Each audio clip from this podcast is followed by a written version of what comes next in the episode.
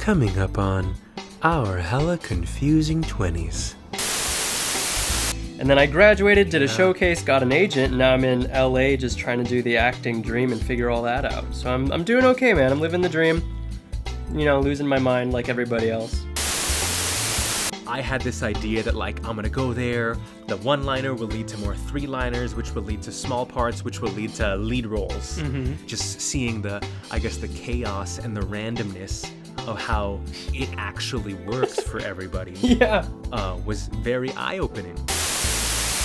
And there is a comfort that I have with Catholicism, with Christianity, but there's also a um, like a demon in it. There's something by the insidious way people use it that still make it feel sullied.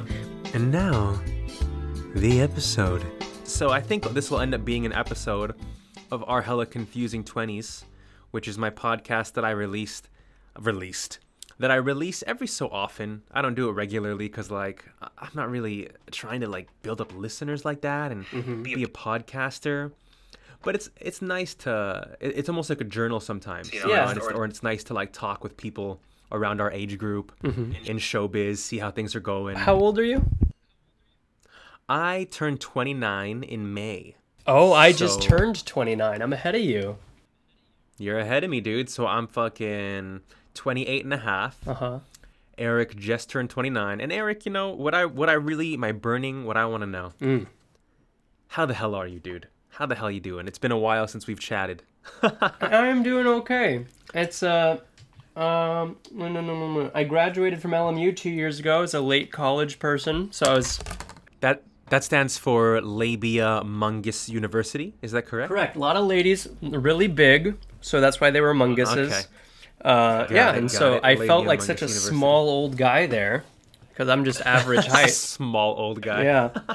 And then uh, I did Why an small and why old? Huh? Why small and why old? Well, if those the ladies are munguses, right? I'm not really a mungus Yeah. guy. I'm just like a normal sized five nine guy. Uh, and Got then it. I was late going into LMU, so I was like 27 when I went to LMU and transferred in. And then I graduated, did a showcase, got an agent, and now I'm in LA just trying to do the acting dream and figure all that out. So I'm I'm doing okay, man. I'm living the dream. You know, losing my mind like everybody else. Yeah, just totally lost in the sauce, as it were. uh, yeah, for context, Eric and I met up in Los Altos Hills in the Bay Area.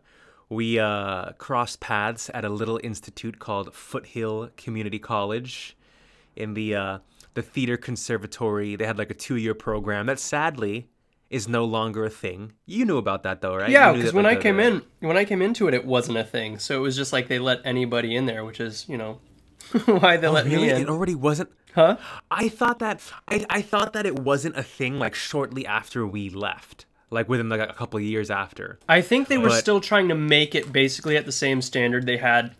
They couldn't make it a conservatory. They couldn't keep people out, so they let people in. Yeah, yeah, yeah. Um, but they still had it to the same standard. I don't know what it's been after we left. Yeah, because I remember like seeing Tom, who was one of the two heads of the program and one of our great teachers. Um, I, a couple years after I did conservatory, I went to watch him in a play, and I was chatting with him after, and he was just saying that like I was like, "Oh, how's conservatory?" And like he, I could tell he just didn't want to talk about it. he was like just so exasperated, you know.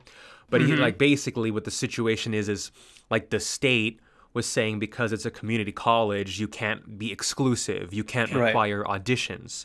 But what the state didn't understand is that having auditions was actually a draw, was actually a way to fill these classes that otherwise would not be able to exist because everybody always wants to take a brown bag theater class or an acting class, but not that many people want to take stage makeup or stage management.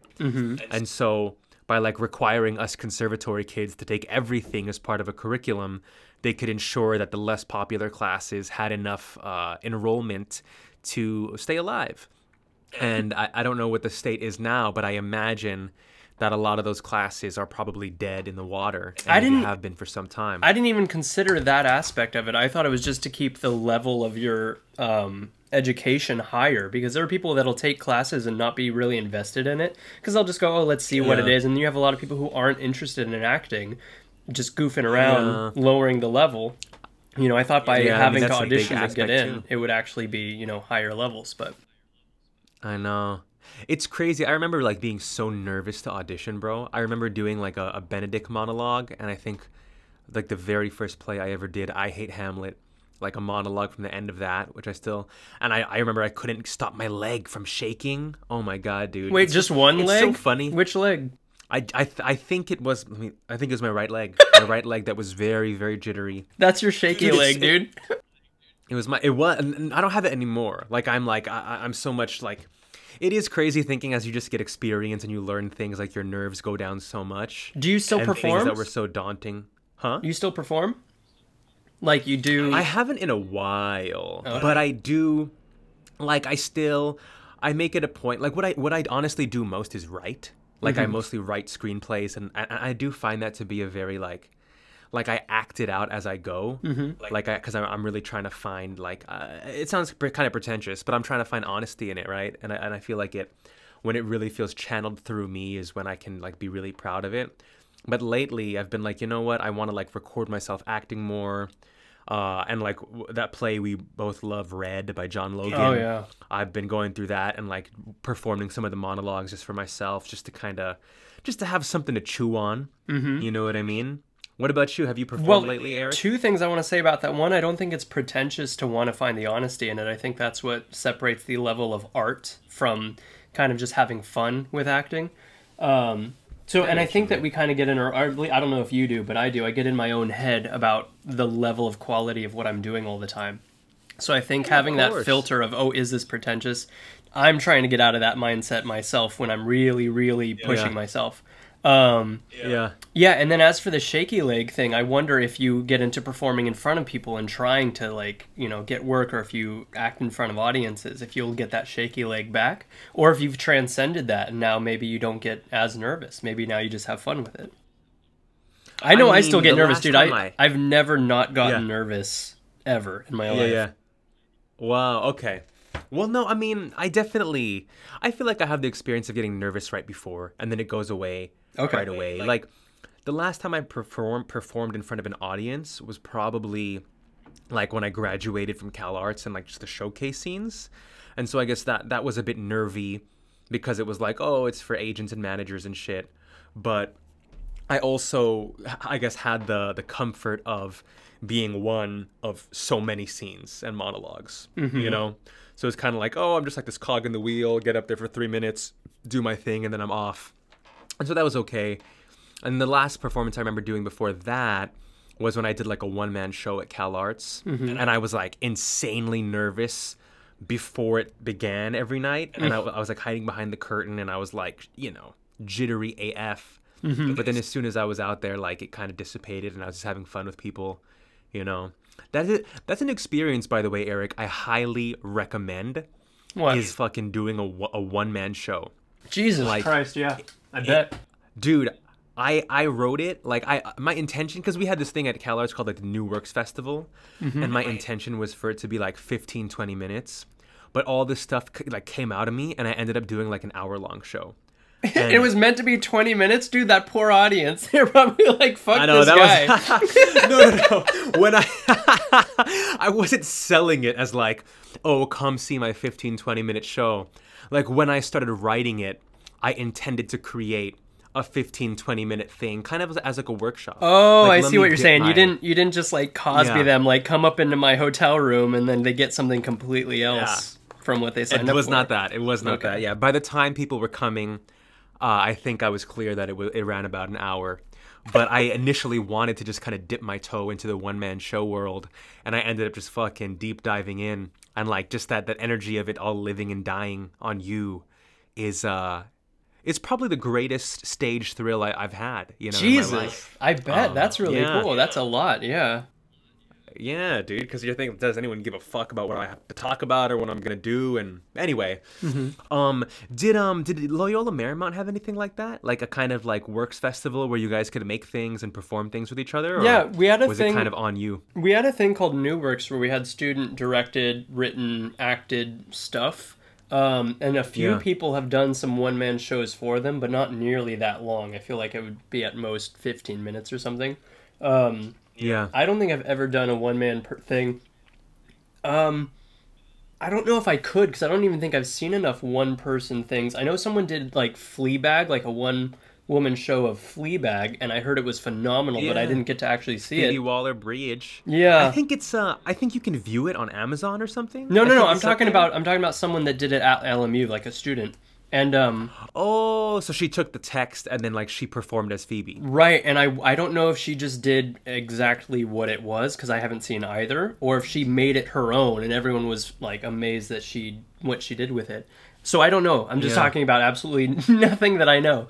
Um, But then no, but it's cool. It's interesting. yeah, I'm- and I, I'm I get that kind Eric. of sensitivity in terms of if you write your own thing and perform your own thing, it's kind of like doing stand up, having that kind of um, insecurity of like, does anyone care about this? Like, I don't know. It's weird. Yeah.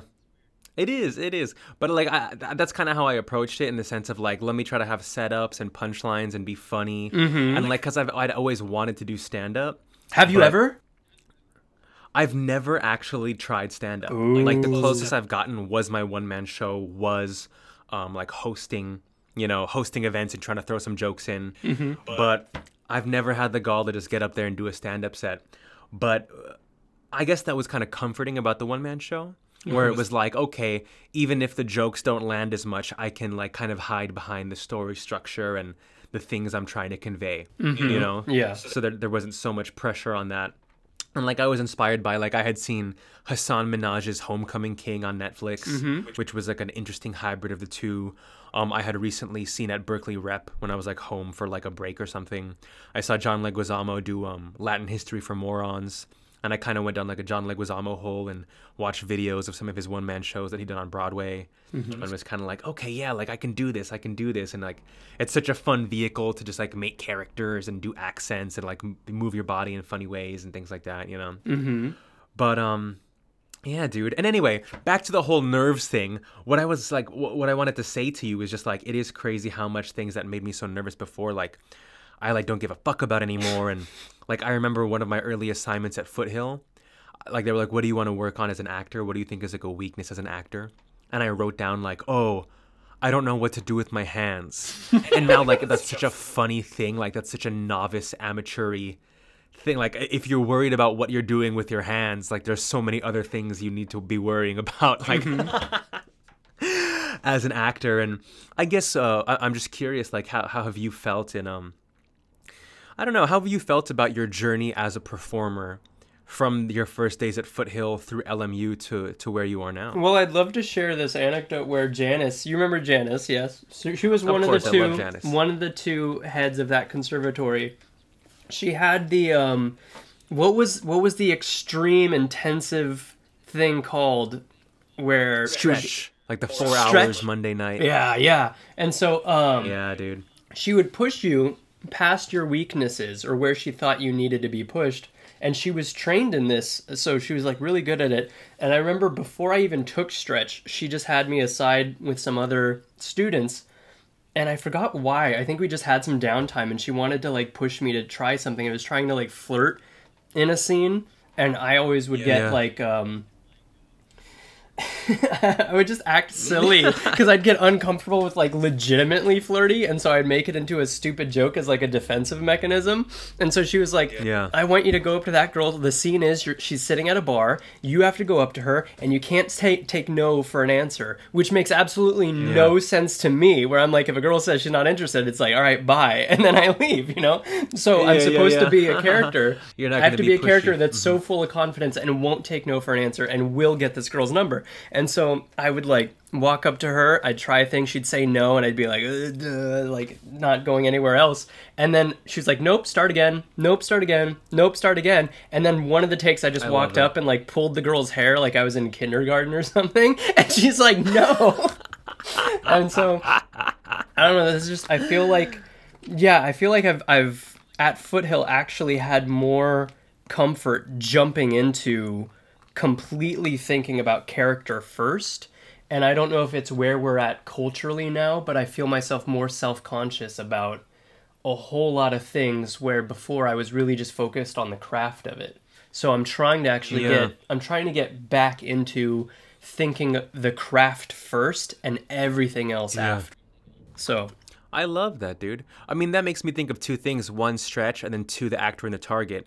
But first with Stretch, man, I really miss that class. That was cool. Like, it, it was such a fun class. And just to, I mean, for a little more context, if anyone's listening to this, like, we what it was is like Janice would get to know you your first year acting in the program, your tendencies, your strengths, you know, what you would kind of eh, normally move toward energy wise, and just try to find the complete opposite of that, something that you're not comfortable going to, right? Like for me, like there was a lot of stillness, there was a lot of sitting with things and kind of like heavier things because I can tend to be very flighty and finicky and, you know, especially at the time like my energy was kind of w- uh, wild all over the place and there were a lot of cool moments in stretch where it's like it was like it was like dramatic improv even though of mm-hmm. course there was like a lot of laughing involved in like many of the scenes it- I never had to really laughing. heavy places uh-huh. mine were always so dramatic and so heavy.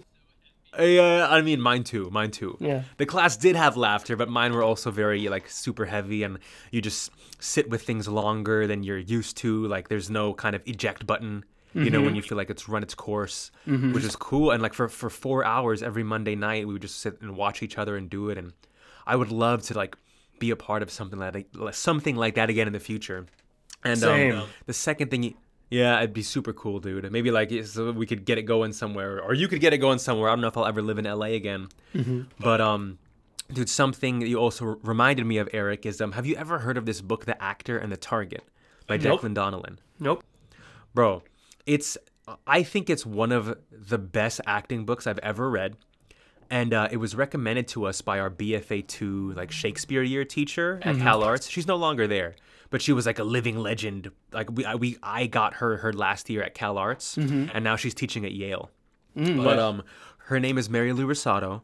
She fucking was in the very first ever acting class of Juilliard with Patti LuPone and Kevin Kline, and um, what call it? she recommended the book to us one day and she said like I read that book and I just thought everything you need to know about acting is is in here. Nobody ever needs to write another acting book. You know, like it's it's just the best. So after so all that time, not just not just where she was at the beginning or the start of it, after all that time, she still recommends it like that. Yeah, like in her 60s, you know, like after having performed, she was like she orig- she originated the role of um the Queen in Once Upon a Mattress on Broadway. I don't know if she won a Tony or got like a nomination or something, but anyway, and yeah, and after all that experience, all that time, she still like swore by the book. And uh, Declan Donnellan himself, I think, is like of Irish descent, has done a lot of Shakespeare directing and also film directing. And the essence of the book, which I think kind of gets at bo- what both of us are talking about in terms of being self conscious, self aware, right? Mm-hmm. Is like all you need to focus on is your target as an actor. It's never about you and about what you're doing, it's always about what you're trying to do, what you're trying to get. And the target is always moving, right? Like maybe it's the other scene partner, maybe it's a specific thing you're trying to get to happen. And like he talks, and he uses um, Romeo and Juliet as an example, like constantly. He's like examines scenes and ways he might have directed the actors, and he kind of splits it down the middle of like every person, every character, like every person, is split between who they want to be and who they're afraid they might become. And so it's like that that those kind of two questions give you the movement you need to move through keep on paying attention to the target and if you really do the work properly and, and you know keep your focus on that then you're going to get through the whole play you're not going to be self-conscious there's not going to be like this self-critical eye watching you and like tech like I guess the point is we tend to do our best work when we're not focused on us. Right. So is this book focused on the character's intentions, or is it you as the actor? What do you want out of this scene?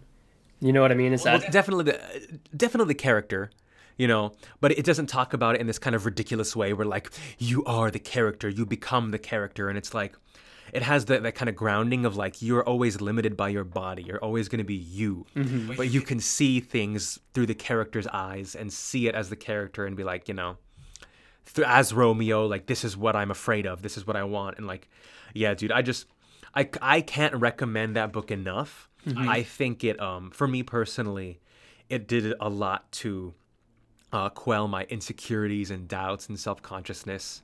You know, I think it's uh I think it's dope as fuck. I wrote it down, dude. I'm gonna go get that book. The problem with me is I have so many books that I've bought that I haven't read that I feel like I'm just gonna make a fort out of them, and that's the best use I'm gonna get. Dude, me too. I've even seen memes where it's like uh, like authorly memes or writerly memes, Mm-hmm. and it's like um you know that Drake meme from Hotline Bling where like one of them he's like pushing a thing away, Yeah. and the other one he's like, hey, that sounds good. Mm-hmm. So the one he's pushing away is reading the books that I already own but haven't read, Mm-hmm. and the one that he's like, hey, is like going to the store to buy new books. Yep, yep. and like I I think we all struggle with that. It's like our our um in, in, intention, I guess, our interests just like flickers, and it's like, ooh, I want to read this, I want to read this. Uh, I read ten pages, and then I want to read something else. And actually, just yesterday, I, I as part of my I don't know, it's not really like an actual New Year's resolution I wrote down, but I'm just trying to force myself to focus on one thing at a time. And so I kind of made a list of like, okay, this is like out of all the books that I have kind of begun and stopped at various stages in the past like year or two, I want to like one by one read all the way through it, really process it, you know, get what I can out of it to like add to my life, add to my mind, and uh, and move through it like that, mm-hmm.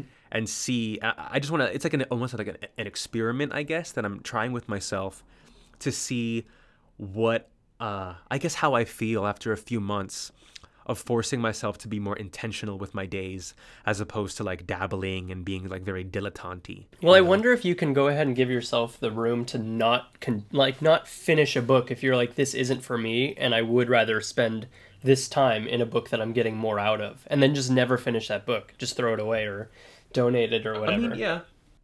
I think that's a good. I think that's a good policy.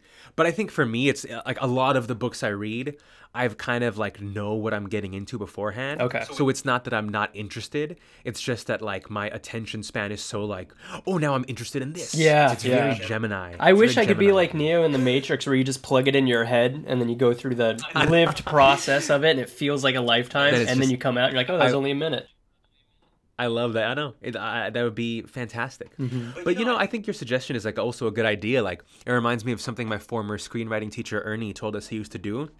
Like he would just go on Netflix, and he would just watch the first act of movies, like just to see what people are writing, what what's getting produced, you know, what's getting on Netflix, and just kind of paying attention to how is each filmmaker setting up the world before they launch us into the story and in what instances do I actually want to sit and watch the whole movie?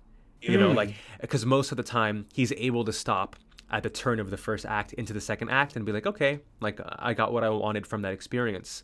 But mm-hmm. when, when he encounters something that's really good, like he wants to sit there and watch all three acts and you know, and keep going. And I, I do think there is value in that. I had a know, problem like- in, in high school where if I started a movie, I had to finish it. And I think I still have that. And I remember in high school, I was watching As Good as It Gets, I think, with Jack Nicholson. And I was just uh-huh. mad. I was just mad watching it the whole time. Like, this is stupid. like, I fucking hate this movie. that's basically it, yeah. but you finished it. Yeah. I don't think I got feel when you anything else it? out of it for finishing it, but I had to finish it. Well, at the very least, we got to watch Jack Nicholson act.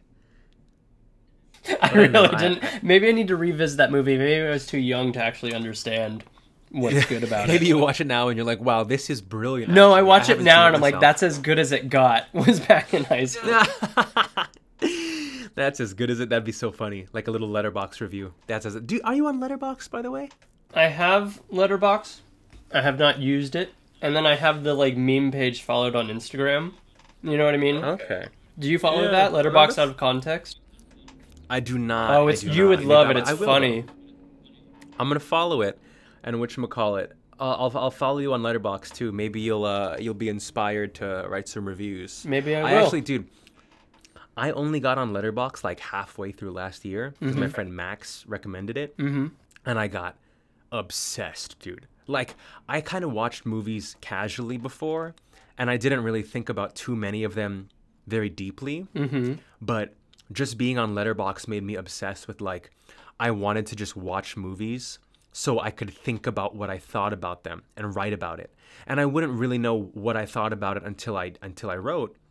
but I really wanted to like I thought it would ve- very much um, improve my own writing and would help me hone in on what I love as a storyteller versus things I didn't like. And um I went nuts, dude. Like I probably have reviewed like 160, 170 movies in the past like 6 7 months. You know, there's like seven processes to the idea of thinking. To like really fully think is like the thinking itself, reading, writing, all of that, and then there's like acting out the thought so you get the experience of what actually comes from that thought. And so the fact that you would watch Yeah. the movie and write about it, you are at a different level of thinking about movies than most people are. Would you consider being a film critic? Well, dude, that that's what that's kind of something that I was like uh realizing in myself as I went on. Like I was almost becoming more cynical, more jaded. Like the, like what we all grew up hating about film critics. I felt like that tendency arising in myself, and I was like, "Oh my god, this is how it happens." Because Oh, it's where you just get sour feel- about everything. You're like, not funny, like John Mulaney, you know?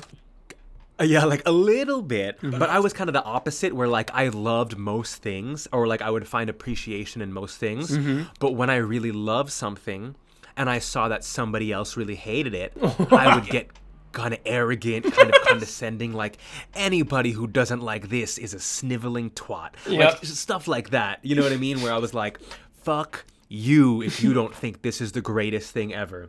and um I I didn't want to feel so self-important, you know, but I I do want to write about film for the rest of my life, but I like the the idea of thinking my, of myself as a film lover as opposed to a film critic Right. because I also want to be somebody who does. Like dude, the the dudes who um are behind Reno 911 and Night at the Museum, a bunch of other stuff like Herbie Fully Loaded and shit. Did you know that Lieutenant Dangle was like one of the biggest screenwriters in Hollywood? I did not. dude, him and his partner wrote all the Night at the Museum movies and a bunch more stuff. Like they've made their movies have made over a billion dollars at the box office. But anyway, I was shocked when I came across the book. Mm-hmm. Something there's like a chapter in the screenwriting book. And it's like kind of a no nonsense. It's called How to Write Movies for Fun. Mm-hmm. And then for fun is crossed out in red marker. And then they put and profit. Mm-hmm. And it's kind of like, it's silly, but it also gives you like a, a look at like how Hollywood really works mm-hmm. and how studios really want things that are entertaining. You know what I mean? And like things that they know are going to work. And there was a chapter in there about critics. And it's saying you're going to work so hard, you're going to overcome all these things, your movie's going to get produced, and critics are going to have all these shitty things to say about it. But just remember that you're living their dream. Like they wish they could create movies and be a part of filmmaking. You know? You know, that's that's like any type of critic or criticism of anything, even if you aren't a critic, it's so easy to Yeah. tear something down and it's so difficult to actually make something. Like if you think about it, like literally building a skyscraper takes so much planning, so much work, so much coordination, so much money, and then to tear it down, you're like, all right, everybody go stand over there. Boom. You know, like I know. I think there's more Fucking, like, planning than police that in skyscrapers, but still, it's it's the same thing with movies. It Yeah. takes so much to make a movie, and it's so easy to criticize it and go, not good. You know, Mm-hmm. Yeah, like it really is like blood, sweat, and tears for like two years, usually at the least. You know what I mean? Yep. Sometimes much longer. And it, it's something that you really have to be able to live and breathe constantly. You know? Um, but yeah, dude, so I definitely keep all that in mind. Like, I know I, there's also this short story that I frequently remember, and it's by this author named Tobias Wolff, and it's called Bullet in the Brain. And so what it is is like there's the the short story is set at a bank, and the protagonist is this critic. I forget what he's a critic of. I don't, maybe like a literary critic, but we spend some time like hearing how cynical he is, how pretentious he is, how you know self-important he feels himself to be, and suddenly there's a um a robbery and in the during the course of the robbery the critic gets shot in the head That's And probably not good for him, huh? pa- I know, probably probably not good. No spoilers. Uh, he probably doesn't make it out of the story. Uh oh, But but like where the, the the story really happens is in as the bullet is entering his cranium, like it's one of those your whole life flashes before you moments. And we see how he first got into writing about what he loved when he was younger and the passion that was there, the hope, the inspiration, and how over the years and over the decades that all just turned so sour mm-hmm. and he lost that spark of of what initially inspired him, you know? And I, I think of that because I don't want to be like that. And mm-hmm. I just finished reading the second half of that play Red last night, and I think that same idea is there, where mm-hmm. Rothko is talking to his assistant and just talking about like how when he got into painting, like the world was like this, and there was no criticism and no art, and you were by yourself, and this is how it was. And then his behavior throughout the play shows kind of how miserly he's become in certain ways, and, and maybe even self deluded, you know? Yeah, I feel And- myself. I feel that in myself, especially when I'm reading a whole bunch of scripts and I'm like, this has been done before. This character is a very shallow, like, uh, just type or whatever, and I start getting really judgmental, and it's not healthy or Yeah. helpful in any way. Um, Yeah. And my, my I had a, a teacher at LMU that said you have to continually get inspired, right? It's like that flame when you watch a movie that really inspires you and you're like, "Oh yeah, that's why I'm doing this." Or you see a play or you see whatever, you see someone do something that you get very grateful um, and excited from seeing that from having that experience and then it carries you for a certain amount of time but every so but it'll die down that flame dies down again and you have to keep reigniting it essentially um, Yeah. Yeah, and I think that with acting, it's really an endurance game uh, for things like that. So you do have to actually consume as well as create to keep that going, which is really interesting and cool. I know, like I agree with you 100%, you know? And I think it is tough to find the balance cuz sometimes I'm consuming way too much and in a way I'm like escaping from creating. Like I know I should be writing, I should be finding ways to act even like for myself or work on a monologue or work on this. But it's like the fear or as Steven Pressfield says in his book The um The War of Art, uh, resistance with a capital R, right? Like, which is what he calls the force that tries to make you not do the creative thing you know you should be doing today, right? And like, every day is a battle to overcome resistance. That idea like- of should, oh, I should be working on this, is what kills my creativity because then it's not fun anymore. Really? Then yeah, because then it's like Ah. then it's work that I have to be doing. Like I remember that's why I never really learned math. Is my mom would sit me down and like scream at me if I didn't understand something, and we're sitting at like the Oh, kitchen yeah, yeah. table late at night, and it's just the most miserable process. And so if I have the mentality of should for creating art, it'll just it just feels terrible and I don't enjoy it. I have to actually get excited No. about it. I know what you mean, and you know what? Maybe maybe should was a, a careless word to use on my part. Maybe a better way to describe it is like, I think all of us creatives, like there's something that we sit with that we're like, damn, I really want to make this. Like I really want this to exist, mm-hmm. but then we let fear that it's not going to be perfect, it's not going to get made, it's not going to go over well. You know, all those little things that that come in like it's almost like why bother? Why even bother trying? You know, and I think more days than not the majority of creatives get stifled by that feeling, mm-hmm. you know? And I think the only way to really overcome it is to just kind of set aside time. Like I still like even with all this stuff I'm preaching, I still find it difficult to overcome that hurdle every day, you mm-hmm. know, but then every single time when I like kind of force myself to sit down and like okay, you're just going to open up the document, give yourself 15 minutes maybe and just see if anything comes to you. I have never not had ideas come. Yes, and You that's know? why I think Like- should isn't careless. It's just like it is a discipline. You have to actually sit down Yeah. and make yourself do it. It's just for me the framework of I like again saying I want to do this, right? I want to spend Yeah. 15 minutes on this and I know I'm going to have a good get time. to. Yeah. Yeah, and uh, and it's true. It's like that that feeling of inspiration. It's like you're flying, right? It's like that's what we live for, and that's something I try to remember too when I'm creating. Is like, don't even think about what the critics will think if it gets made or not, right? It's like just the action in in and of itself of letting yourself be creative. That's the shit right there. Mm-hmm. Like that's what a creative life is all about. It's like that's you just wanted to express in the first place. You just wanted to play pretend in the first place and mm-hmm. if you can find a way to have enough money to like you know have food to eat and have like a roof over your head and you get to keep playing and exploring all these things that interest you then that's the dream right Yeah. Well, it's also And- interesting how you actually get good at it too by smaller increments of growth. It's kind of like exercising. If you exercise after a few days and you don't have a six pack already, and you're like, well, damn, I don't Yeah. have a six pack, or you learn how to play the guitar, and a week into it, you're Yeah. not already like a guitar master, and you're like, well, what am I doing this for? And increments of growth seem invisible, is what's so interesting. But you are significantly getting better, and it's just harder to see sometimes, especially if your goal is so far in the future and so far not where you're at, you know? Absolutely. Like as cliche as it is, like I think it is so true that you have to focus on incremental daily progress mm-hmm. as opposed to, you know, the, the the whole picture.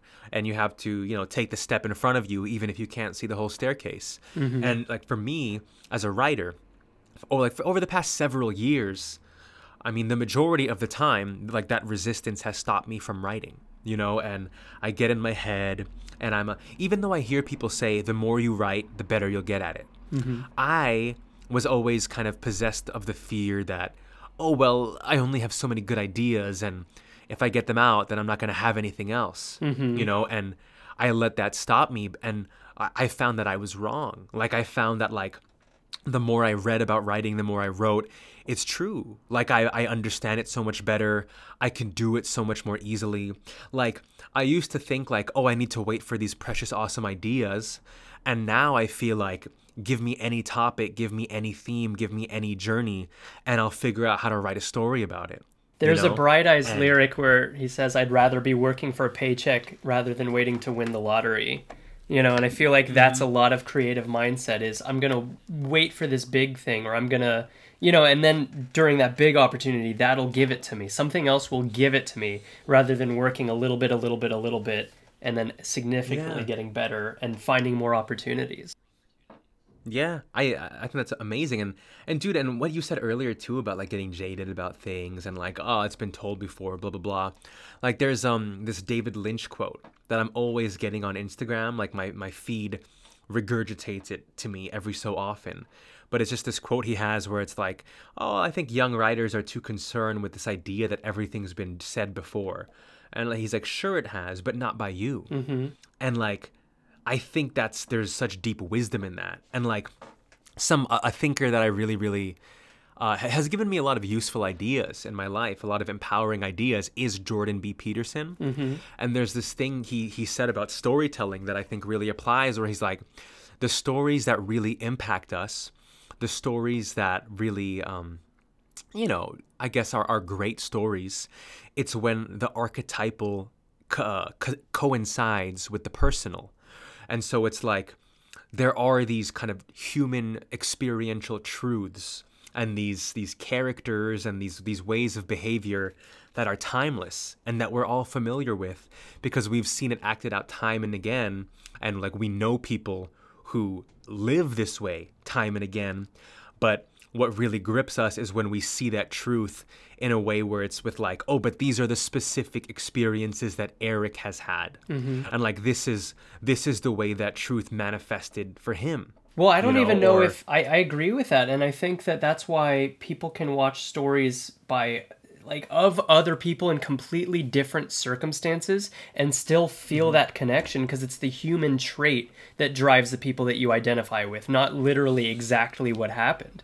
You know, and I think the more Yeah. that you watch things like art of others. I think is it a Mark Twain quote that said to get rid of uh, racism and bigotry or whatever else you have to travel more essentially is because the more Yeah, yeah. experience more varied experiences you have the more you realize how similar ev- humans are and how much you actually Yeah. connect and so the archetypical is in all of us in some ways and it's just amazing to watch Yeah. people in completely different circumstances still play things to you that make sense or don't Yeah. make sense. Like sometimes I get in my own head when I'm watching something and I go, why would that character do that? That's a stupid thing to do. And then I have to kind of check myself and I go, wait, why would that why would that make sense? To that character, rather than looking from my own head out, going, that's a dumb decision Is there any reason that would make sense to that character? And then you actually start thinking from that character's perspective rather than your own all the time.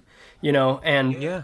and that's the amazing thing uh, to me about acting is the adaptability, right? Like so if a director gives you a note that you don't agree with or if your co Yeah. if your co-star uh, makes a choice that doesn't make any sense to you or it just seems stupid, Yeah. instead of judging it from you as the actor going, well that choice doesn't make sense, you can make up literally anything of why that would make sense. You can come up with anything. Yeah, that's true. You know, and so yeah, you can like always make excuses. yeah, I mean, even if it's not even really an excuse, if you make it something full. I think I derailed from where you were going though with the archetypes. no, I It's think just- that's very applicable. yeah, No, I mean I love that. You know, and I, and I think that is I, I agree like that's to me the magic of acting, the magic of storytelling is like as a pure empathy machine, Mm-hmm. right? And like reminding us that we're all the same. Also, bro, I love how you're such a fucking quotes guy. Me and you, Eric, we're fucking two quotes guy. you just broke up. I didn't hear anything dude. you said. Wait, you like Oh what? no. I was saying I love that you're a quotes guy. Oh, yeah. It's like I feel like you and I, bro, we're like two fucking peas and we're two quote guy peas in a pod. You know? But no, I'm saying I I love acting and storytelling for that reason too, as like an empathy machine, Mm-hmm. empathy inducing device. And I think I feel like there's two sides to the coin of what you're just saying, Eric, where it's like, one, I do think it is great to think, wait, why would this character do that? And is it believable? Is it true, right? Is it something that has happened in a way that people would actually behave? And in a lot of cases, especially in good writing, it is. And when it's surprising and truthful, that's, I think, what's the most satisfying. But I think also as a writer, like we have to also be careful because sometimes it is just totally not believable or not truthful and like people are going to be kind of uh, they're going to be um, pulled out of your story because nobody believes it Right. nobody believes that somebody would act this way in those circumstances And You know that's I where mean? you just make the excuse, right? If it is legitimately bad writing, but you as an actor, ideally, if you're a good actor, you're trying to come up with some reasonable reason, then it's just an excuse. Then it's like, I'm trying to salvage what I can from that, but it, it does not make sense. Yeah.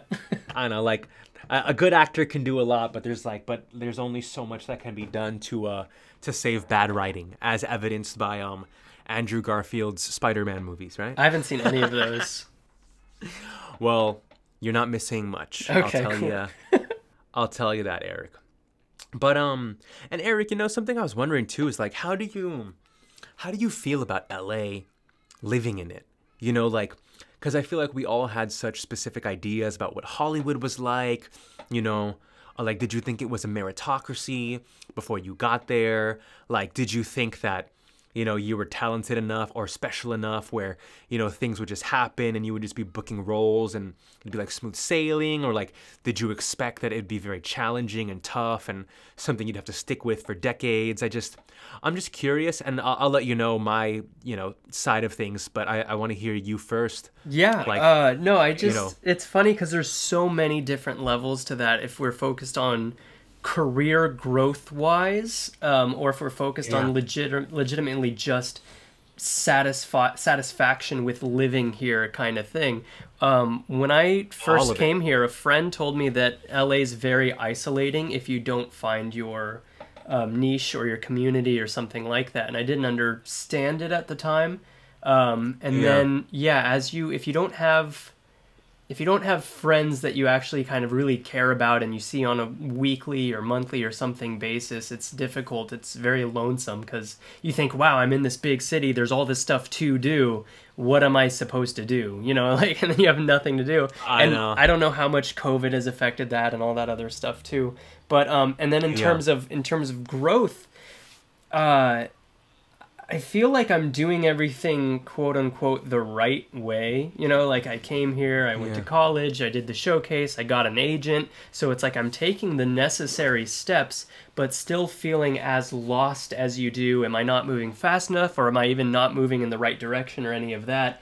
I know that whenever I would have this conversation with other actors, um, like how did you make it to this level how did you do this they could never really give me the answers because it's so unique and specific to them that it's it's a Yeah. creative you have to have like a kind of creative strategy about it where it only works for you and the more you focus on it and getting better at it like i'm in the process right now where i have my notebook and i'm just kind of writing out my acting strategy um, and steps that i think i should love be that. taking with that moving forward um, and i know adam scott there was an interview he did on some late night show where he said he was acting for 15 years before he really got anything and it was all low budget poorly made films um, Yeah. yeah, so 15 years of that. That's why it's like an an endurance game. If you can enjoy it, if you have fulfillment in other aspects of your life that have nothing to do with acting, you know, if you have like a hobby or friends or whatever else you like to do and then you act when you want to,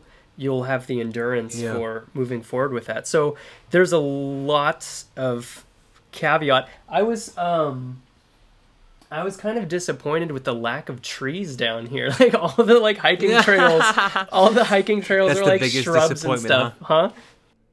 That's the biggest disappointment of uh, of Hollywood, huh? Is not enough trees. I mean that, and also coming from the Bay Area, I love overcast, windy, rainy, green kind of stuff, and I don't know if I'm a city living kind of person. So there's so many different elements of finding out if I enjoy it or if I don't that I think only travel will kind of answer that question, like travel and time and experiences. You know, yeah, sometimes I'm really hopeful about living in LA and I enjoy parts of it, and then sometimes I'm kind of like, do I want to live here? I don't know. But tell me about you. How know, long have this- you lived here? Is this a fucking hole? Well, no, Eric, I don't even live in LA. I'm in Sydney right now. No, I know that, but Eric- you lived here, right? Oh yeah, yeah. I, Past- I lived in LA for a while. But wait, Eric, before we move on though, to me, Yeah. I want to ask you. There are people who feel like LA is kind of a hole, and that it's full of people who like nobody knows what the fuck they're doing. Do you and they just know- congregate? I want to interrupt you and, and say that Father John Misty quote where it's like the people pretending they don't see the actress and the actress wishing that they could. Do you know Father John Misty? Yeah. I know he. I haven't listened to much of his music, but I do know him. Okay, okay. But anyway, yeah, sorry. It's a whole, is that what you're saying? And there's people that congregate here for the dream, and then the dream is shattered. Is that what you're going towards? I mean that idea, yeah. And like, do you agree with that? Do you feel like it is like a bunch of people who get together for meetups and they're hoping somebody's gonna have the answer of like what they should do next or the Yes. next opportunity? I think- but I- nobody has it, and everybody is like lost. I think a lot of people come here with that dream, the imagined dream of like this is what it's going to be like and somebody else is going to give it to me.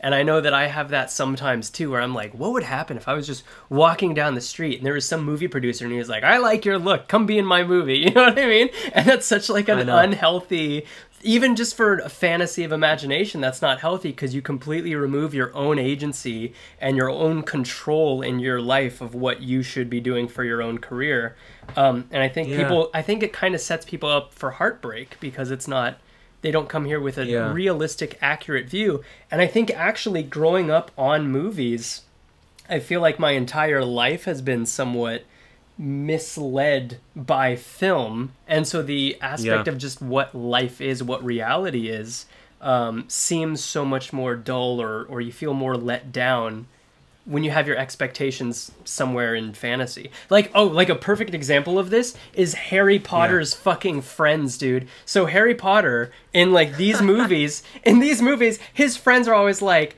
"Whoa, I sure wish my best friend was here." And you see them say that and then Harry's there and he's like, "What's up, bitches? I'm here," right? And it's like your Yeah. friends are never just sitting around being like, "I sure wish this friend was here." Like it's just like if you watch those movies and try to think if I had that expectation for life, I wish I had friends that went like this, and I wish I had this, and it's just really funny. It was a, I was I was maybe under the influence of some marijuana when I was watching these movies, and I was like, no wonder my expectations of life are so high.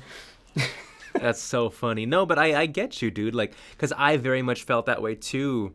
Where, like, when I was really living in LA and just being down there, like, a lot of my illusions were shattered as I mm-hmm. started to see the machine as it really was. Yeah. And, like, it is crazy because, like, that movie Red Rocket by Sean Baker, which is, like, my favorite movie I've seen of last year, the, um, the girl who plays Strawberry, like, the main girl in the movie, she literally moved to LA.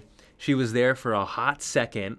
Sean Baker saw her, I think, in like the lobby of ArcLight or something, and literally was like, I like your look.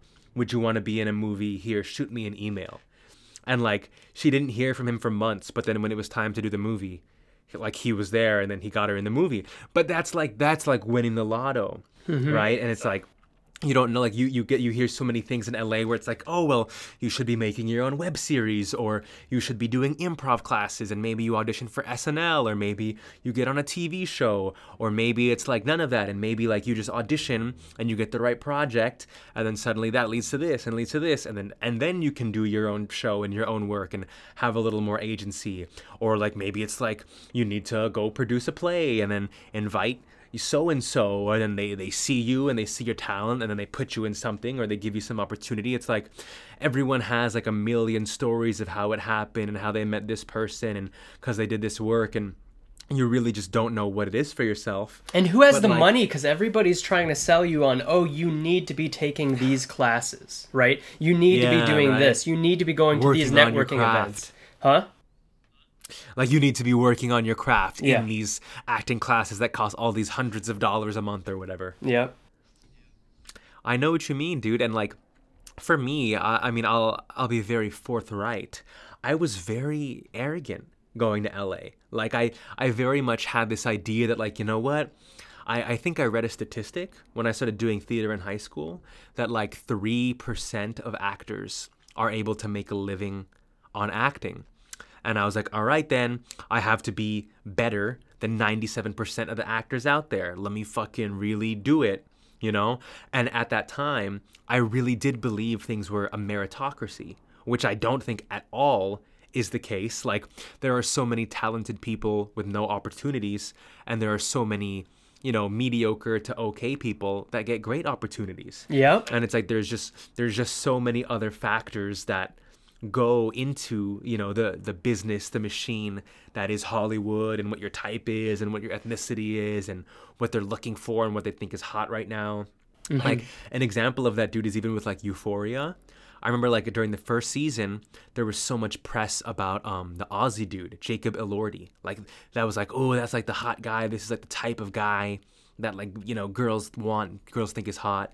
And now with the second season, all the press is on Angus Cloud, and it's like him, his type of guy, and like Pete Davidson kind of guys. Like all the hype is around these kind of drugged out, you know, kind of losery looking guys who are probably like chill or funny or like the trends of what is seen as desired like change so quickly. Mm-hmm. And so I had this idea that like I'm gonna go there, uh, I'm gonna get a great agent right out of showcase, and then I'm just gonna I'm gonna book small things, but I'm gonna be booking constantly, and it's just gonna be like a kind of solid like a like an uphill gradual slope of like the one liner will lead to more three liners which will lead to small parts which will lead to lead roles you know? And like just seeing the i guess the chaos and the randomness of how it actually works for everybody. Yeah. Uh, was very eye-opening How long were You you, know? down here? Well, I mean, uh, I, I went to CalArts for four years, so I was living up in like Valencia, and I would like go into the city every so often, just going around, seeing shows, going to maybe like social events. You know, um, my last year, I got a short film in the um, Los Angeles Asian Pacific Film Festival, and so I went to like some of those events. You know, and then um, but after I graduated, dude, I was there for like less than a year, and then like I just kind of like like my showcase, and I, I did get a manager. And I did go on like you know a decent amount of auditions that like that uh, for about a year, you know. Um, but just seeing what Hollywood was, and then falling in love with my partner, who I'm out here living with in Australia, it just made me realize, you know what, like this is not the path for me. Like I'm a lot more into writing and telling my own stories right now, and like I don't need, I don't want to be in LA auditioning for things like so far away from her and like it didn't make sense for her to move to LA to be with me. You know what I mean? Like it just made more sense for me to come here. Congratulations I- on that, by the way, on having a partner that you feel so in love with that you moved to, you know, Australia and you're still happy and still with. That's really cool. Um, and I think Yeah, that actually bro. gives you gives you more control over your own life when you do realize you don't need the industry. You know what I mean? As long as you're doing what you Yeah. love, um, you can try to find your way back into it if you want to. But if you're just doing what you love and you're finding in Australia, I think who someone gave me, I think it was a publicist gave advice about how you want to become a big fish in a small pond first and then you take that following with you to a little bit bigger Yeah. pond you know? So if you become um, well known if you wanted to become well known in australia and then with that transfer over to america again you can find your way back into the industry. Because i know Aunty Donna you know them right Yeah, yeah, I know. And they had their Netflix thing picked up, and they do like a lot of improv and like an improv podcast. And they're from Melbourne. yep Yeah, and what call it? Ronny Chieng too. Ronny Chieng, he's like in Crazy Rich Asians and Shang Chi mm-hmm. and all these things. He was like raised between Singapore and the States, but he went to college in Melbourne, and he ended up getting like a show on Stan here, and like it's filmed at the University of Melbourne. You know, he had his own sitcom, and like it really is, it really is possible wherever. You know, it's like, and that's why you. I think you really do have to just tune into your heart and what's unique about you and the stories you want to tell. You know, and um, we're we're trying to move to the Philippines actually. Um, like within this year, I, I mean, with things with Omicron are so crazy, we don't know when that's when that's gonna happen. But the way I see my life going is just like writing a lot, producing, you know, a TV show in the Philippines. I want to produce um, indie films and like submit it to like Sundance and Cannes and like you know Telluride, just like or whatever Toronto, like just submit it to the film festival, see what happens. Mm-hmm. You know what I mean, and and just focus on living a creative life that way, and stop being so attached to the idea that I've kind of had most of my life.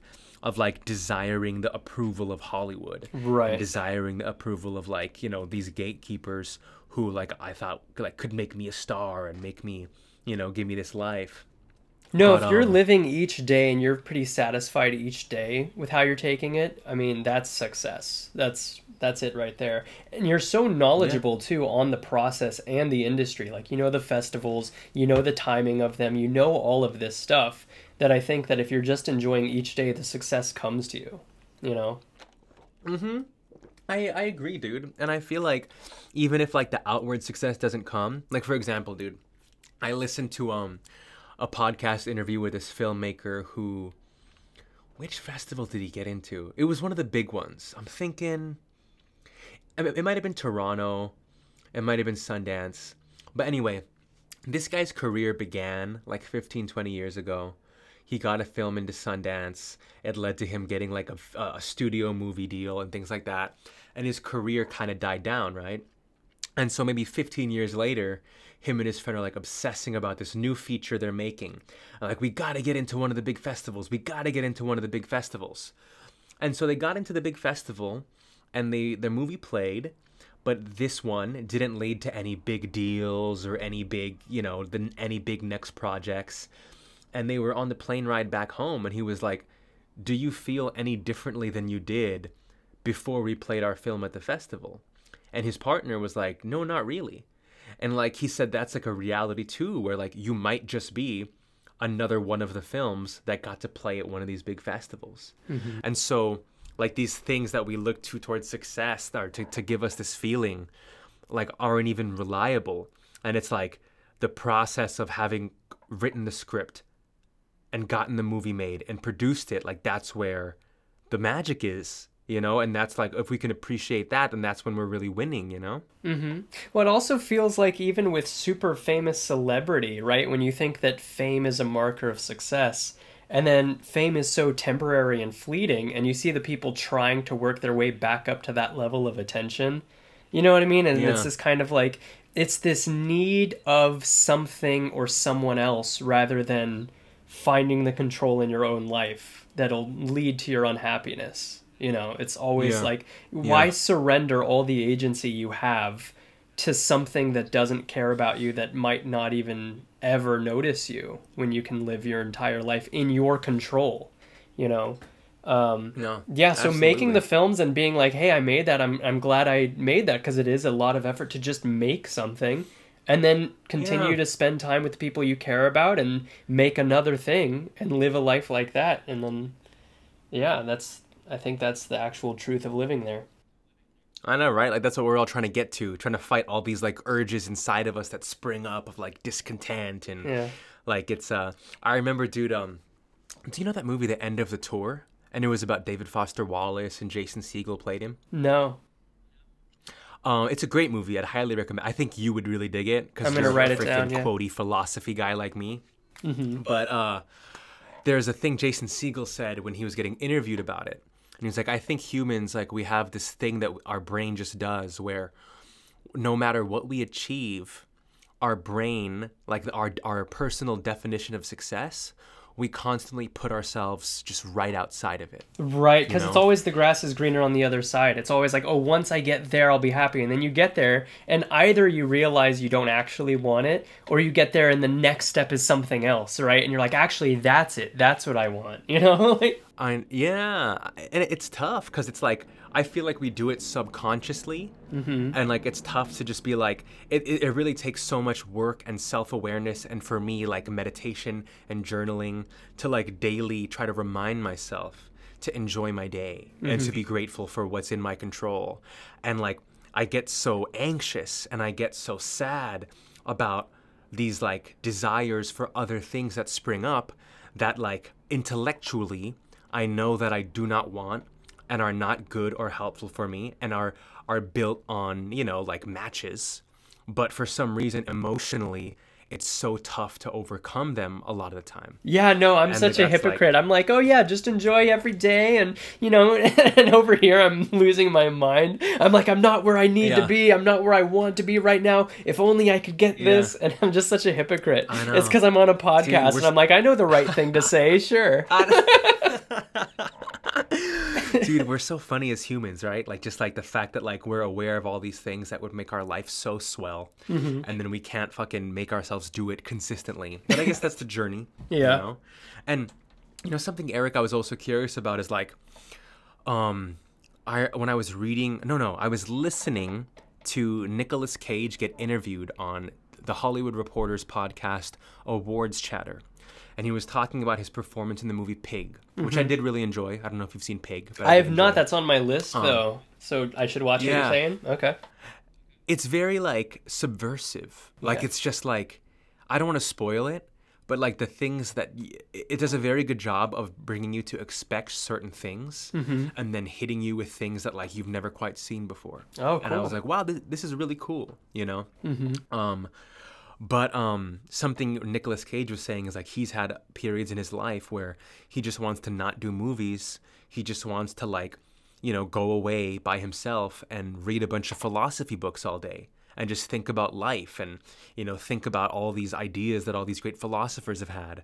And I really related to that. I was like, damn, I wish I could do that as well because I'm so like fascinated by those ideas, but I know it's not practical. And for him, it wasn't practical because you know he was like the the the, the uh, movie industry. If you step away, like they're not they're not going to necessarily be welcoming when you decide you want to come back. You know. And I was just wondering if that was something you relate to, if you feel drawn towards like philosophy and philosophers, and what role I guess that plays in your life, if any. Do you think that's true for Nicolas Cage in particular? That if he stepped away, he couldn't come back, or is it that he can't come back at the level he would be at? Right? Because it's kind of like you have to Yeah. stay on top of the attention. But I think there's a point when you reach it that if you come back, it's a bigger deal that you come back. You know? That's true. Like a like a third act or like a you know like a reinvention Yeah. or something like that. But I, I mean, I guess only time will tell. But I understand the fear Mm-hmm. because it's not something that you can change your mind about. And like, let's say you try to come back and it doesn't go successfully, then you're fucked. Mm-hmm. Yeah, I you had a manager like, "Oh, wow." teacher at LMU that was saying that someone decided to step away to focus on like raising her kid and she was gaining a lot of momentum, but because she stepped away, she never made it back up to that level she was at. And if she had kept going, she might have gotten, you know, pretty high. Um, but again, then it comes down to like what is your life worth? What are you actually interested in?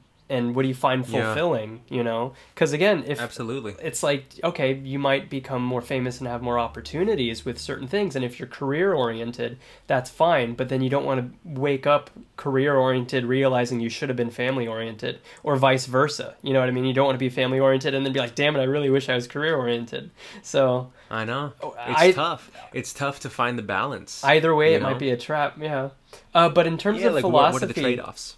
In terms of Yeah. philosophy, I was I had a therapist actually that I was seeing for the past couple of years, um, and that turned into because I stopped going to him for therapy, but he was having these courses because he's you know really educated and great philosophers, and he wanted to go through a whole lot of history and a whole lot of um, I guess just lessons of life and I, I took these seminars is what they kind of were and it was very small groups of people. Um, Yeah. yeah and so there's a lot of stuff that he shared with me that i wrote down and that i was trying to apply to my own life but it comes back down to the discipline of it right? It comes down to you actually have to implement it because you can read and you can think and you can do a whole bunch of that but it's not really useful if you don't put it into practice. Like that's part of it is it has to be practiced so Yeah. yeah, so that's actually that's on my list of th- that's probably top on my list is to put everything into practice and see what happens rather than theorize about a lot of things. Let's just do it. I know what you mean. Yeah. I know it's it is it is a trap that I've felt myself falling into before too. Is just thinking and writing so much without actually like finding ways to put the action into my life. But I mean, um, like, do you do you seek out like philosophy books to read? Like, are there philosophers that you really like, I or was pref- it something more of like you know you get bits and pieces here and, and, and just find it interesting and useful? I absolutely love conversation for learning more about people and about life. And if somebody knows something that I don't and they explain the concept to me, I get way more engaged in that, I think, rather than if I read it myself. Because if I read it myself, it's mostly just my lens absorbing it. If I'm having conversations with people, it's not just my lens, it's their lens too. And then we're like bouncing these ideas off of each other. Um, and I remember, for example, it's kind of like really well written uh, screenplays or or um, or novels where you had an English teacher, right, that would explain to you the symbolism and the subtext and here's what the author actually meant. And you're a kid and you're kind of Yeah. like, whoa, I never would have thought that, but that's such an interesting dimension of thinking to be able to see that. Yeah. And I don't know how much, and I, I try to stay away from just calling myself stupid, but I don't know how dumb I am and just go like, well, it all goes over my head. But if somebody explains it to me, I get fascinated with it, right? So Yeah. if you watch uh, Succession, I watched a um, a breakdown of characters of this last season, and there's Yeah. so much that I found fascinating that went over my head. And I know I've spent time with people that have explained things to me in ways that, like, it was just amazing. And every now and then, I I you know impress myself, but yeah, no. Yeah. For in terms of in terms of philosophy, um, and in terms of getting into deeper levels of consciousness and character, I find myself the more I'm actually engaged with another person rather than a Yeah. book or even a movie by myself, uh, the more fulfilling it is. Though I do think it's helpful to read it or watch it on my own first and then have that conversation. That way, at least I practice trying to get something like the most out of it, and then I can see, Yeah. you know, how much I thought about it and how much I fell short. You know. Yeah, no, I mean, and dude, I think you, you deserve more credit. You know, I I really feel like it's like not necessarily like a stupid or intelligent thing. I really do feel like it's just practice. Yeah. And it's like I feel like it's almost like learning languages, right? Where it's like the more you practice talking about these things or exploring the thoughts, the more naturally it kind of comes to you. Yeah. And you just you just start to see things through that lens. You start to think that way.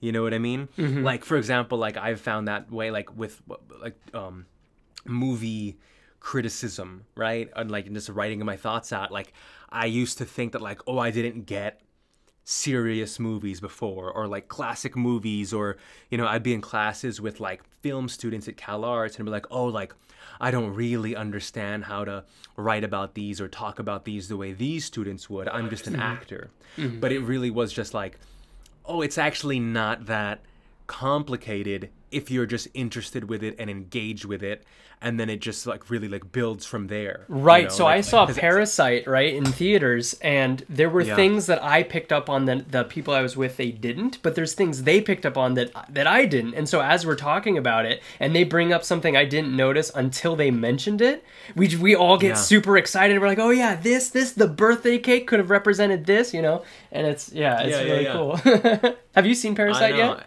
Yeah, you I love Parasite. Yeah, Okay. I think it's like a perfectly crafted movie. You Yeah. know, it's it's brilliant. You know, um, I I'd love to like you know make a movie out of the Philippines that like does for the country like what Parasite did for South Korea. You know, like it's, I think it's uh it's super cool. Freaking Bong Joon Ho, man.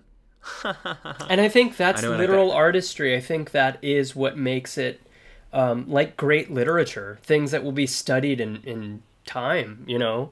Um, Yeah. and I, that's, that's, uh, and this is where I get uh, like a little get bit caught up in my own head of pretentiousness is thinking that I can make it to that, which that holds you back if you start having that criticism or like, oh, this is ridiculous. Like what you said earlier about actually writing and sitting there and writing it. It's like, no, you're supposed to get inspired and excited. And that's the only way you make it is by thinking you can make it and working in that way. Yeah. You can't go already criticize yourself and be like, well, it's foolish of me to even think I could get to that point, you know? Yeah, exactly. It's like it's it's important to know what connects with you, so you know what you're aiming at. Yeah. Because I feel like all artists, uh, I feel like our journey is just bringing our skill level up to our taste. Right. Because we all we all start out with much better taste than where we we can't make something that we think is very good in the beginning. Mm-hmm. But you you learn through experience. You get better and better. And like Bong Joon Ho, dude, like he's been making movies for decades, right? Mm-hmm. Like he's been practicing filmmaking, and you know he's very respected in certain circles. And he just got to a place where, like he's he says that Parasite, the whole thing, the whole like basic structure of the movie just appeared in his head. Like it was hmm. like whole. It was like, oh, that's that's the story, you know. And mm-hmm. if you like kind of look at it, um, I guess thematically and in terms of genre and things like that, like you actually can break it down where it's like, okay, that at its heart, it's kind of a simple story about like class struggle of like rich versus poor. And then, you know, how is this manifesting in Korea? How is this manifesting between these particular characters?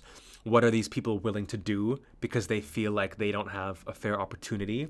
And then he kind of takes like the thriller genre and he said like he loves genre. He really knows like the expectations of genre, but he also loves to try to like subvert it and break it and, and, and give people things they weren't quite expecting, you know? And so I think Parasite does that very successfully. You mm-hmm. know, in the in the ways that like he plays with the tropes and then kind of upends them and li- little things that happen, mm-hmm. and like it's just, I don't know. I, I I just I'm so in love with the idea of the human mind as like this is something I got from Tom Bilyeu, who does like impact theory, like motivational stuff, mm-hmm. and he's like the founder of Quest Nutrition, but he talks about the brain as like the ultimate synthesis machine, and he says like I could, you and I, Jeremy and Eric, could read the exact same ten books, and we would come out different people. We would come out take having taken different things from those 10 books. Well, you know And Dave we Grohl's retur- quote about that, right? Where he it that's what what he loves about performing for an audience is that you can sing one song to thousands of people and they sing it back to you with thousands of different interpretations. Yeah, right. And it's like it, it the same words, the same ideas mean something different to all of us. And like the way we would put those 10 books together and we would, you know, see the the similarities and we would relate one thing to the other would be very unique to you and I. And so in a way that's kind of all any book or movie or song is is like our unique filter of our emotions and experiences through um, other art that we've spent a whole lifetime synthesizing. you Right. so not only And is it- and- unique to you, but it also has to relate to others as well on a massive scale. So it's this it's a combination of both. That's amazing. Yeah. It's wild, dude. And I I love it. And like I, I love having these conversations with you. Dude, we should freaking talk more, bro. Yeah. I feel like we it. freaking I feel like we have good convos. I was actually just I, I was foolish of me to start watching uh, Phantom Thread before this because I didn't have enough time to finish it, and I don't like cutting movies like that. But um, Oh yeah. there's so much more that I'm picking up on now than I did in the past because I've saw I've seen it one time in theaters, and I was just like, it's okay. Um, and then Yeah. yeah, the more that I can digest films after not. I think the first time I watch it, I focus on just exactly what's happening. And then once that's Yeah. done and I can watch it again, then I get into the details and what symbolizes what, what means this, Yeah. you know, and I don't need to get all focused on something I haven't seen before. You've seen Phantom Thread, right? I actually have not. Oh, okay. enough. You've seen Yeah, Dunkirk, the- yeah? I've seen what? Dunkirk. I actually. Oh shoot, my thing's starting to fall asleep. I actually have not seen Dunkirk either. Oh, these were two movies I was gonna compare. All right, I'm not gonna. I won't tell you about either of them. But I would Okay, you know what? What?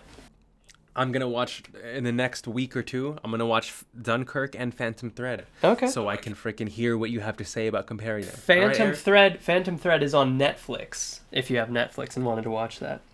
I watched uh, the Tragedy of Macbeth last night with Denzel. It's pretty good. It's pretty good. I think it's a little overrated. Why do you think the tragedy of Macbeth is uh, overrated? Because it's a Coen Brothers movie, right? Well, it's just Joel who did it. Ethan Oh, was okay, not. I think it's. I think Ethan wasn't involved. Oh, interesting. Or was it Ethan who did it? I think it was Joel. But um, have you seen it? No, I have not yet. Okay, well, okay, well, I would say that I just people are talking about it like it's like amazing, and I do. I think visually, cinematically, it's the most creative and like well done Shakespeare film that I've probably ever seen. Like, if you're gonna make a movie about a Shakespeare drama, I don't think you could make a more artistic film than The Tragedy of Macbeth. Um, but I wasn't in love with all of the performances. The person who I think knocks it out of the park the most is Frances McDormand as Lady Macbeth. And I think Denzel does very good as Macbeth, but not like insane. Um, the witch is wonderful, and like some of the other characters are wonderful. I was kind of disappointed by Macduff. But my kind of main problem with it, I think, is just with Shakespeare in general, especially as film, where it's like, if I, I I hadn't studied Macbeth in full beforehand, and so I didn't know like exactly what happens in each scene.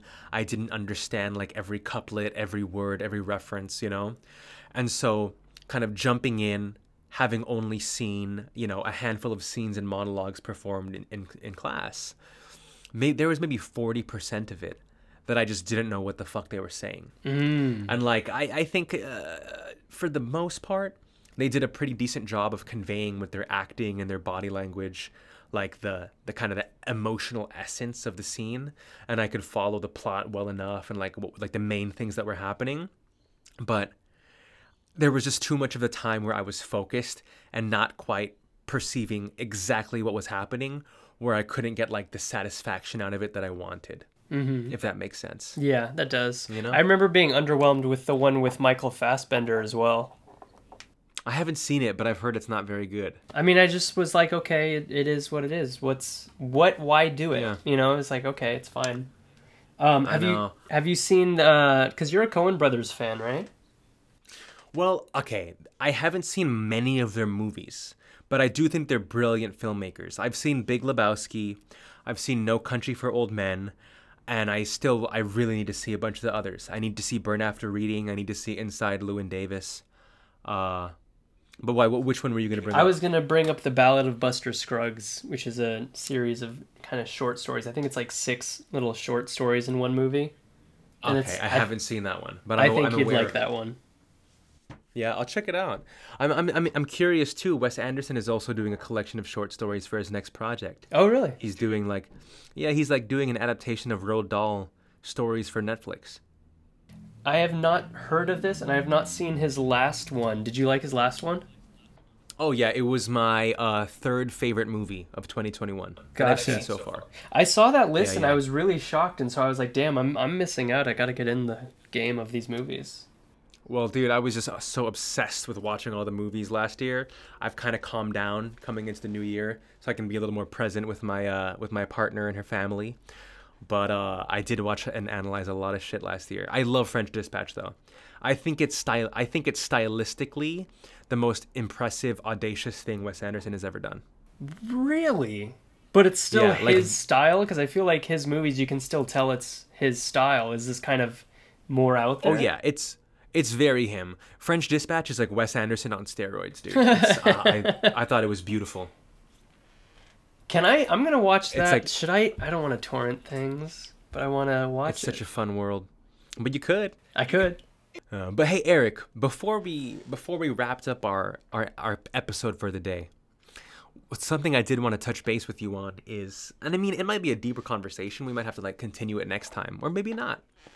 But I was just curious, like you know, uh, what initially made us want to talk is, you know, I posted something about Jung, Carl Jung, and about how he kind of spoke to people who were kind of halfway between logic and faith and like you know not necessarily like oh it's all science and it's all empirical and physical or but also it's not all like kind of blind faith etc and i actually okay I'm, this is kind of tangential but i listened to a really interesting podcast last night talking about this idea that god created both faith and logic and there were kind of theologians in the past who thought of them both as like dual wings with which one could use to fly upwards toward truth.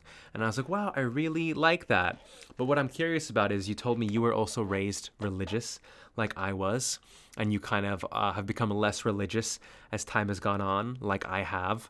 But there are still many kind of experiential truths and I guess things that kind of speak to you about um, that that might be considered religious or spiritual and uh, I was just curious to hear a little bit a little bit about your journey, like yeah. where you've kind of come from, where you are now, how you think of the idea of God and religion and spirituality in your life at present, and uh, yeah, I'm sorry if that's too vague. No, no, no. I just uh, the the thing is when you as you're talking, there's so many things that I find fascinating and I want to respond to, but I also don't want to lose track or like go off on a whole bunch of different tangents.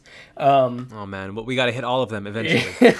no, I know you brought up Jordan Peterson earlier, and that made me kind of want to talk about my own weird reaction to Jordan Peterson because I know that he gets a lot of like controversial dislike from people, and so there's a part of me that's kind of like, uh. But I've also listened to a lot of Jordan Peterson and found a lot of things that he said just really fascinating and cool, and wanting to have more conversations about those topics.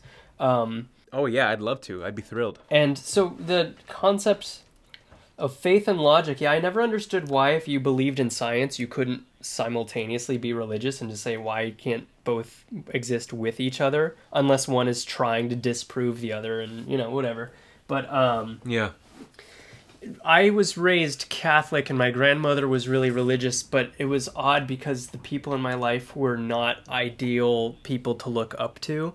And so it reminds mm-hmm. me of the Arcade Fire lyric where he says, working for the church while your family dies. And that can take mm-hmm. you away from the structured religion if your examples of it aren't good, but at the same time, there's been a lot of comfort that it's given me when I needed it. And so yeah. it's it's funny because it's like, yeah, you should just take like if something's good for you and it pushes you in the right direction regardless of what it is, I feel like that should be fine to use, right? I mean, if it's not yeah. detrimental to you, if it's not detrimental to other people, um, and I remember actually at Foothill was one of the experiences I had when we were talking about something like religion in Tom's class, and yeah. everyone wanted everyone who raised their hand to like make a comment had to preface like I'm not religious or anything, but and then they would say their their view, and it gave that weird yeah. feeling that I think we all feel where it's kind of hokey or corny to be religious. Um, yeah. And I think we do see a lot of legitimate reasons why it's stupid or why people use it in an inappropriate way. Um, yeah. And there's been a few examples of people who've used it in a really admirable way that I've seen that really um, stick to the values. And I'm not one of them, but I, think, I think I think I'm religious, but I don't know how I would identify it. I think it's just yeah. I think to quote Jordan Peterson, where he says like I don't know if I believe in God, but I act as if God exists and I think that yeah, kind of helps. Of my favorite quotes. Yeah, that kind of helps me, um, because and, and I'm sure you've seen True Detective as well, where dude, I still need to. Huh? No, you haven't. I st- I haven't seen it. Season one, right? Oh, Matthew McConaughey. So Matthew McConaughey says something along the lines, which is a, a, popular argument, where it's like if you're the type of person that you have to believe in like divine reward or like damnation to not do bad things, you're a piece of shit, essentially, right? And it's like, yeah, yeah. I, I don't know. That. It's just there's. It's so weird what motivates each different person to go out of their way to do something good um, and yeah, yeah, if it's religious, if it's how you were raised, if it's to impress somebody else, like at least you're contributing something good, you know? Um, yeah. So yeah, there's there's some religious thing that I would love to figure out the words for that I have, and there is a comfort yeah. that I have, um, with Catholicism, with Christianity, but there's also a um, like a demon in it. There's something by the insidious way people use it that still make it feel sullied. Yeah. We had at LMU after the there were like priests that were covered up for molesting children or something. There were a lot of Catholic because LMU is a Catholic, a Jesuit school. Um, Yeah. and we had a lot of people who were Catholic that stepped away from the church after that because they were like, "How can you Yeah. be so hypocritical to do something evil and then praise yourself as good?"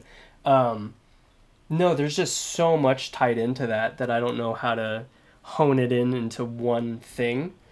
I would Yeah. say one time because I just like in literature and great film, I love to find the symbolism and metaphors in actual life where I would want to Yeah. see the signs. And you can say, oh, wanting this to see the signs, you see the signs, right? Like it's like astrology. If you want to believe Yeah. that, you'll see it. And there's ways that it's still useful to you. Like, for example, with astrology, if someone's like, hey, spend more money or spend more attention on your money today, you might think, well, that applies to everybody. But at the same time, if your actions from seeing that makes you more aware of your money and that gives you a positive you know um, outcome then that was useful Yeah. right there was one time i was i was deeply upset and i was walking down a street i was gonna like run away from home like, like a fool and i was like i'm just gonna hop on a train and go to la and i was like a kid and i was like i don't think get any that. trains even go to la but i was walking i was walking down the sidewalk and i was like crying and i was feeling like really alone and, and like i didn't belong here and I found these oranges on the side of the street,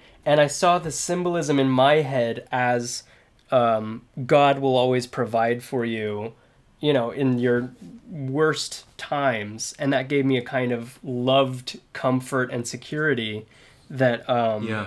that I I just remembered that moment, and in the recent, so I broke up with um, with my girlfriend of seven years last year in February, so we're coming up on a year anniversary now, and Okay. Well, I'm sorry to hear that. huh.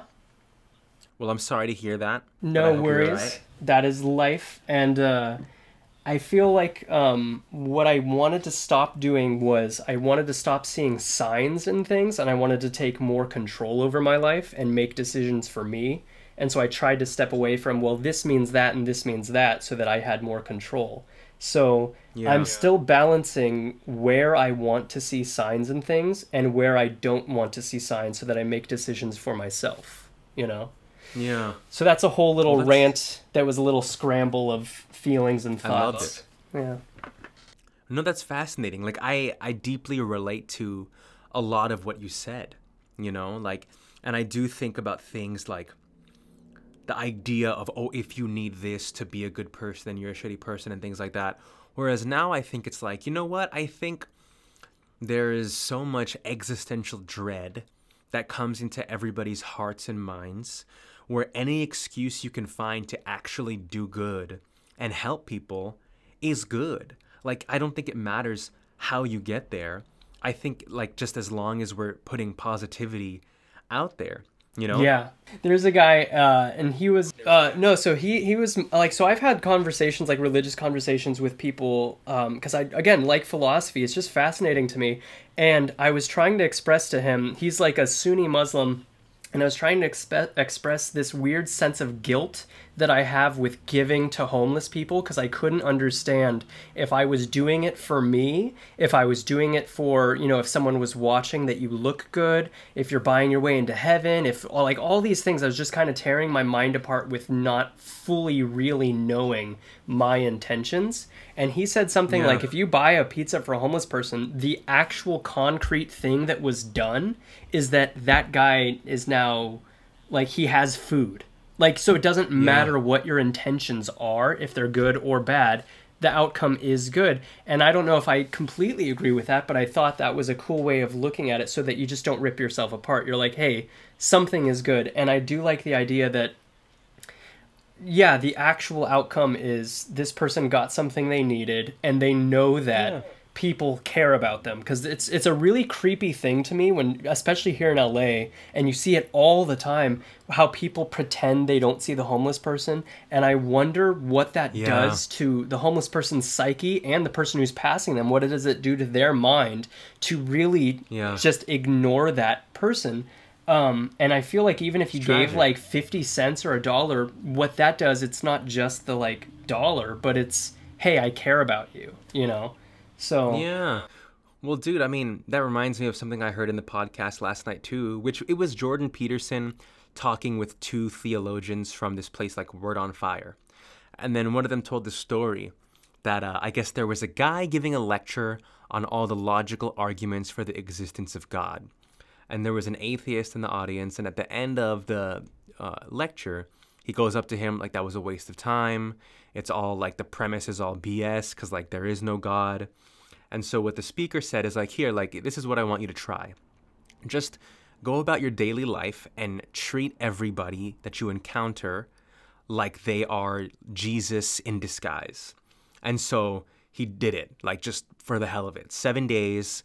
Like he did it to his family, right? Like he was like, oh, like let me go help my mom do the dishes. Let me help my dad with this, or my brother's like this.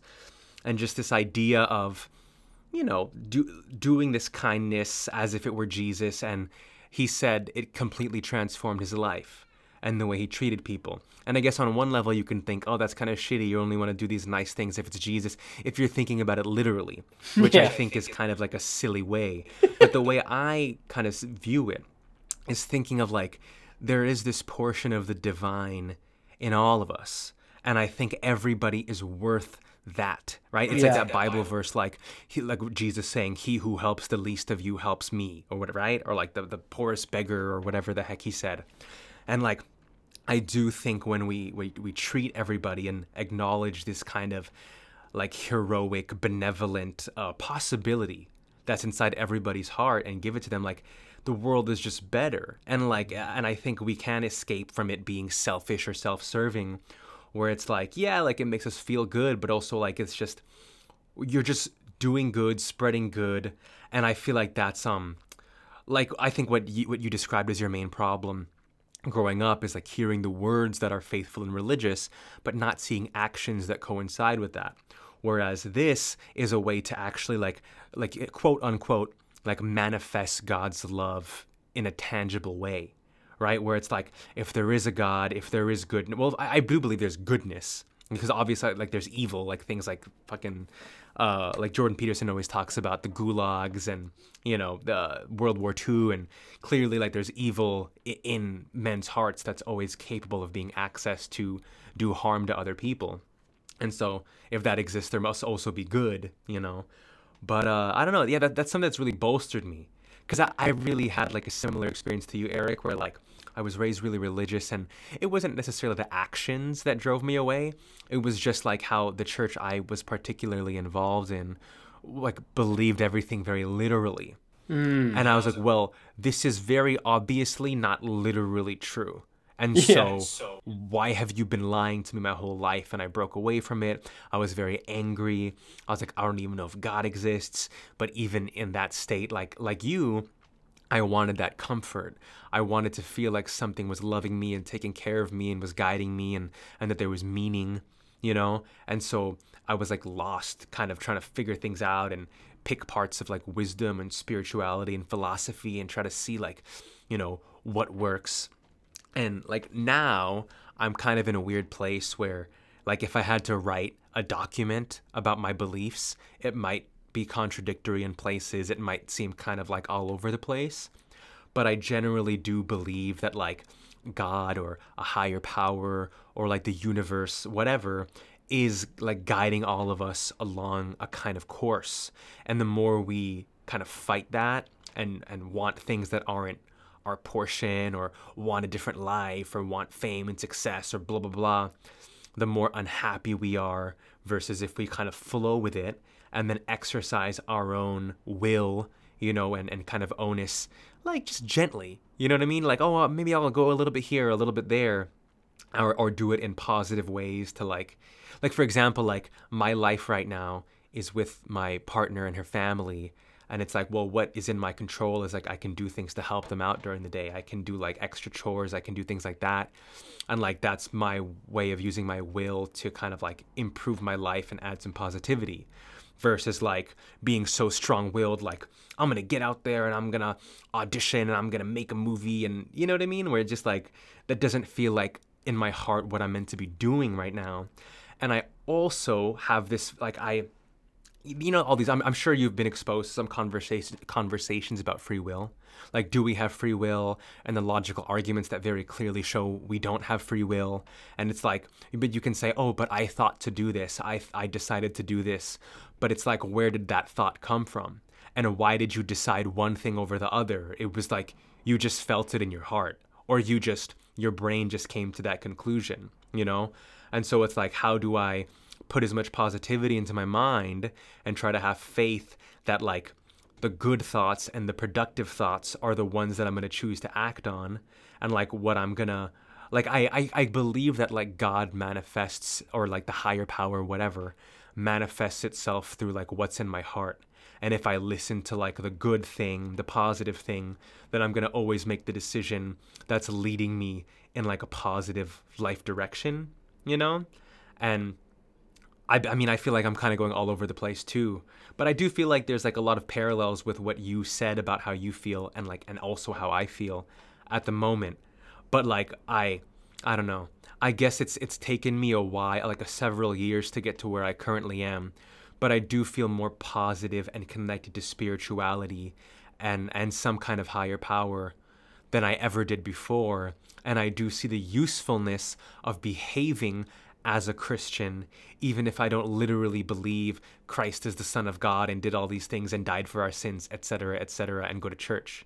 You know mm-hmm. what I mm-hmm. mean? Well, like, what's the utility of it, too, right? So it's just kind of like people can be so selfish and self-centered like it's humbling to think oh we're not actually the most important beings in the universe. Oh it's actually our responsibility to care for the earth and everything living on it rather than just use it up for our interests. And i think because it's part of yeah, human yeah. nature to be selfish it's also part of human nature nature to balance that out. So because we know we yeah. have to actually maintain the order and everything. And so if you think like giving to this person doesn't benefit me, right? Then where does that yeah. come from?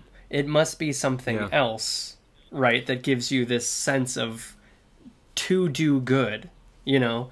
And yeah. Yeah. Yeah, I don't know. I just think I it helps drive me to think about what my responsibility is um, yeah. yeah. And trying to do something good because if I was completely self centered, I don't think I would contribute uh, in a positive way to the rest of the world if I was just like doing something just for me. And I think and and yeah. the concept of free will cuz you could just say well that's you don't have free will cuz you've always been that way or you're naturally all the choices that were going to be made for you shape you to be that person. But I mean, I don't know. I don't think you can prove or disprove free will. Um I think people in general don't question themselves and try to be self-aware and have those conversations enough but i think we're having those things more and more. Because i've noticed with older generations when you talk to them about why do you think that way where do you think that thought came from you know that kind of thinking they don't really in my experience like my family and, and older people don't really talk or think that way.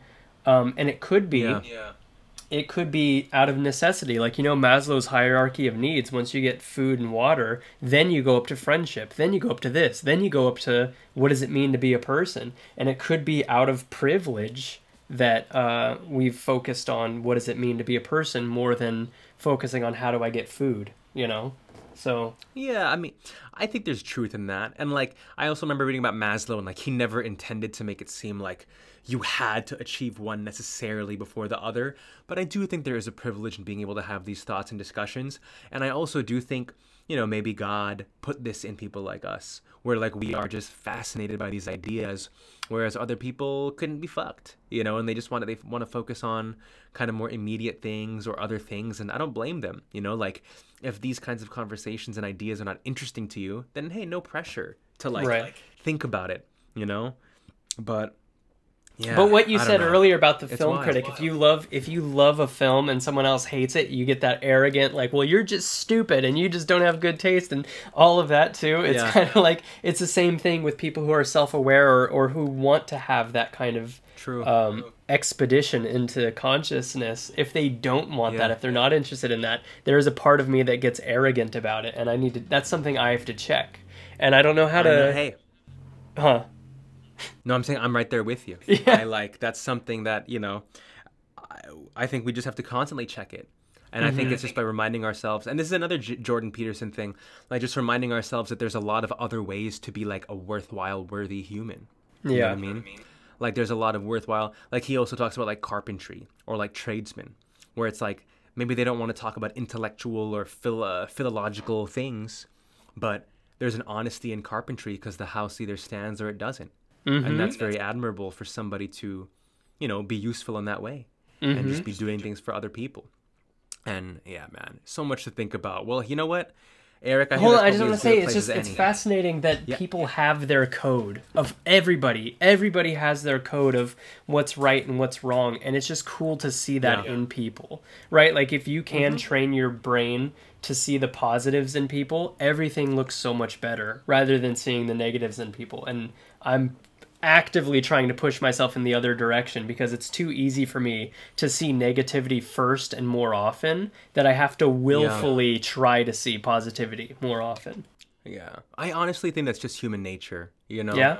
And I know evolutionists think it's because we had to worry about surviving, so that's why we're focused on problems, blah, blah, blah, blah, blah.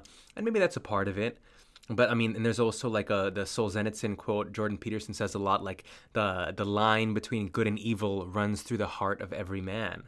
And I think that like it's a mistake and it's oversimplification to see others as evil and yourself as good, which was one of my problems with the church I was raised in, where it's like no, it's like we're all capable of great evil and great good. And I think we have to be conscious of trying to support and engender the goodness in us and in our communities and in our world as much as possible, you know, and to like have that kind of humility to be able to like own up to that, you know, to, to realize how terrible and how negative we're capable of being.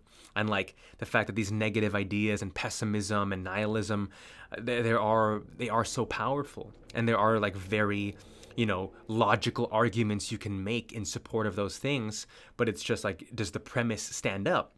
And it's like, well, we have to work, you know, twice as hard to like combat that with good, you know, and yeah, and Eric, you know, I think this is a, as good a place as any to to stop for the day. But I have greatly enjoyed our conversation, ranging from all things Hollywood, foothill to uh, godly. Yeah, I've enjoyed it too, dude. Thanks for inviting me and uh, wanting to talk. I appreciate it. Hey, my pleasure, dude. And we'll definitely we'll talk more in the future. You know, we'll talk we'll talk more than we used to before. I didn't realize we were both 29, bro. Yeah, We're freaking bonded by the fire of our birth year. almost 30. Let's see what happens now. I know we're on the cusp. Well, hey Eric, again, thanks for your time, bro. Um, I'll I'll send you my email address right after this. But uh, yeah, thanks Eric. Thanks All right. anyone who's listened to this. Hope you found it uh, interesting and enriching to hear two dudes on the cusp of thirty talk about all the shit we talked about. all right. All right, buddy. I'm going to let you go now. Thank you. Yeah. Have a good evening, brother. Bye bye.